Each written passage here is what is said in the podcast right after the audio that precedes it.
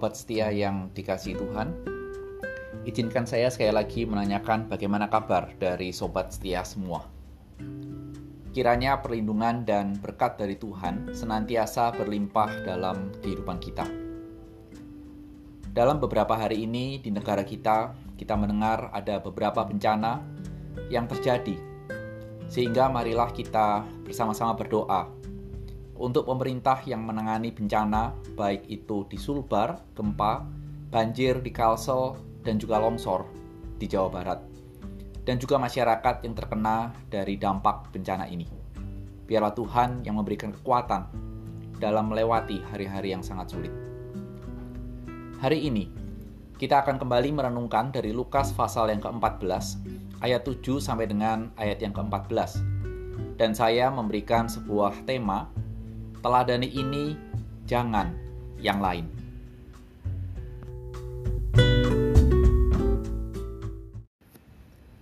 Karena Yesus melihat bahwa tamu-tamu berusaha menduduki tempat-tempat kehormatan, ia mengatakan perumpamaan ini kepada mereka. Kalau seorang mengundang engkau ke pesta perkawinan, janganlah duduk di tempat kehormatan, sebab mungkin orang itu telah mengundang seorang yang lebih terhormat daripadamu supaya orang itu yang mengundang engkau dan dia jangan datang dan berkata kepadamu, berilah tempat ini kepada orang itu. Lalu engkau dan dengan malu harus pergi duduk di tempat yang paling rendah. Tetapi apabila engkau diundang, pergilah duduk di tempat yang paling rendah. Mungkin tuan rumah akan datang dan berkata kepadamu, sahabat, silakan duduk di depan. Dan dengan demikian, engkau akan menerima hormat di depan mata semua tamu yang lain. Sebab barang siapa meninggikan diri, ia akan direndahkan, dan barang siapa merendahkan diri, ia akan ditinggikan. Dan Yesus juga berkata juga kepada orang yang mengundang dia, apabila engkau mengadakan perjamuan siang atau perjamuan malam, janganlah engkau mengundang sahabat-sahabatmu atau saudara-saudaramu atau kaum keluargamu atau tetangga-tetanggamu yang kaya, karena mereka akan membalasnya dengan mengundang engkau pula, dan dengan demikian engkau mendapat balasnya. Tetapi apabila engkau mengadakan perjamuan, undanglah orang-orang miskin, orang-orang cacat, orang-orang lumpuh, dan orang-orang buta, dan engkau akan berbahagia karena mereka tidak mempunyai apa-apa untuk membalasnya kepadamu, sebab engkau akan mendapat balasnya pada hari kebangkitan orang-orang benar.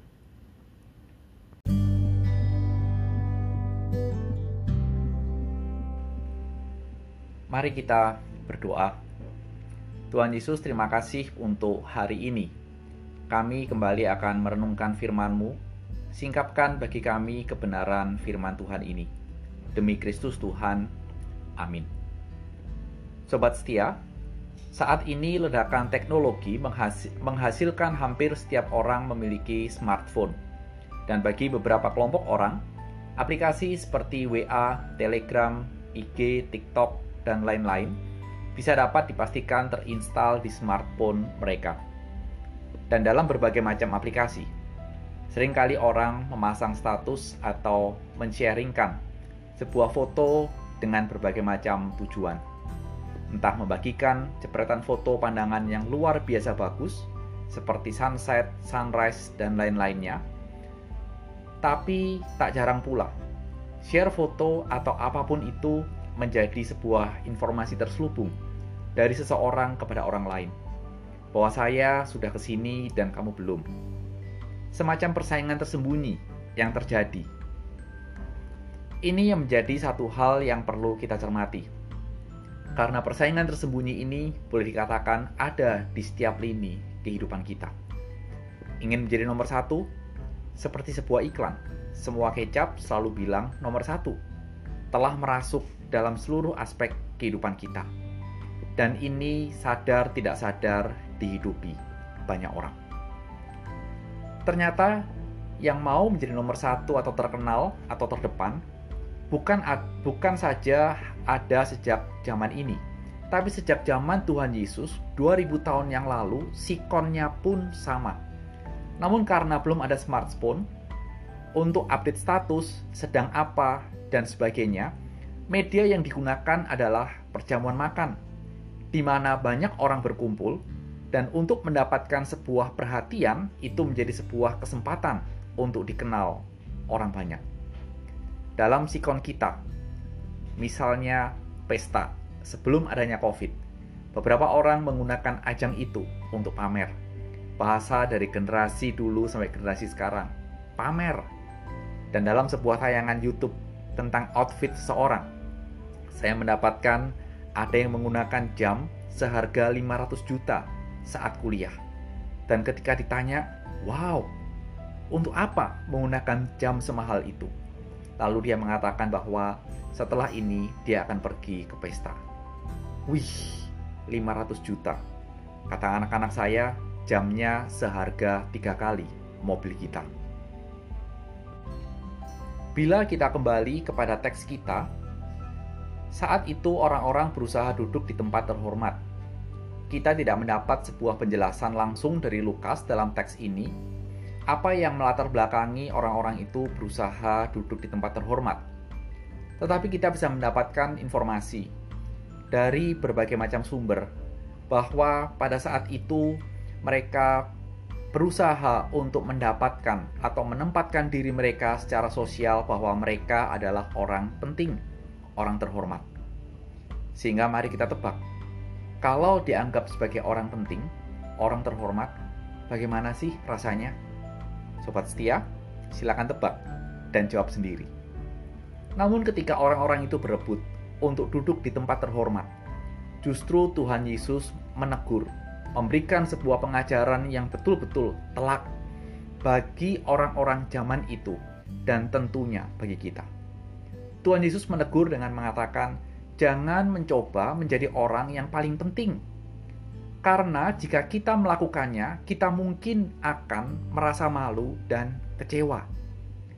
Hal itu tidak hanya berlaku pada saat suasana pesta, tapi juga seluruh lini kehidupan kita.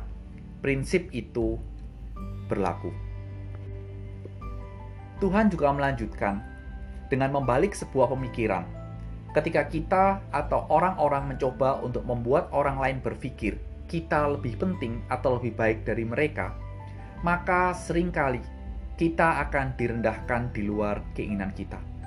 Tetapi jika kita merendahkan diri, maka Tuhan akan meninggikan kita. Berhenti sampai di ayat 11. Paling tidak inilah menjadi satu hal yang sedikit kita bisa refleksikan.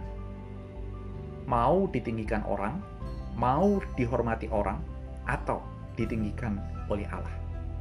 Silahkan menjawab. Inilah pengajaran yang Tuhan Yesus ajarkan. Melihat orang lain lebih penting dari diri mereka sendiri. Dan tidak hanya melihat dan berpikir, juga bertindak bahwa orang lain lebih penting dari kita. Dan inilah yang menjadi sebuah eko dalam surat Filipi 2 ayat yang ketiga yang ditulis oleh Rasul Paulus bahwa hendaklah setiap orang tidak mencari kepentingan diri sendiri atau puji-pujian yang sia-sia, sebaliknya hendaklah dengan rendah hati yang seorang menganggap yang lain lebih utama daripada dirinya sendiri. Sobat setia, mungkin saat ini kita berpikir, kalau begitu dari bagian ini, dari cerita ini, apa aplikasinya buat aku terapkan? satu hal yang terlintas dan bisa kita renungkan dan refleksikan bagi hidup kita. Bahwa tidak bisa dipungkiri, sering kali kita ada dalam arus untuk terlihat dan mau menjadi orang yang penting atau terhormat. Sekali lagi, bagaimana sih rasanya kalau menjadi orang seperti itu? Sekali lagi, juga silakan menjawab. Namun di tengah-tengah dunia yang mengejar itu semua, Tuhan Yesus meninggalkan keteladanan bagi kita semua. Bagaimana pada malam sebelum dia disalibkan di kayu salib, Tuhan Yesus merendahkan dirinya untuk membasuh kaki murid-muridnya. Tuhan Yesus yang adalah raja di atas segala raja, menunjukkan kepada kita apa artinya menganggap orang lain lebih penting daripada kita sendiri. Dan ketika dia selesai, Tuhan Yesus berkata, Aku telah memberikan suatu keteladanan kepadamu, supaya kamu juga berbuat sama seperti yang telah kuperbuat padamu. Sobat setia, inilah teladan yang Kristus tinggalkan bagi kita. Di tengah-tengah dunia yang carut marut orientasi hidupnya. Sehingga ini menjadi sebuah cerminan dan perenungan kita. Apakah selama ini kita mengikuti keteladanan dari Tuhan? Atau kita ikut berebut mencari kehormatan di dalam dunia ini? Sobat setia, teladanilah kehidupan Kristus sampai akhir hidupmu. Biarlah Tuhan memimpin aktivitas kita pada hari ini dan nama Dia dimuliakan. Amin.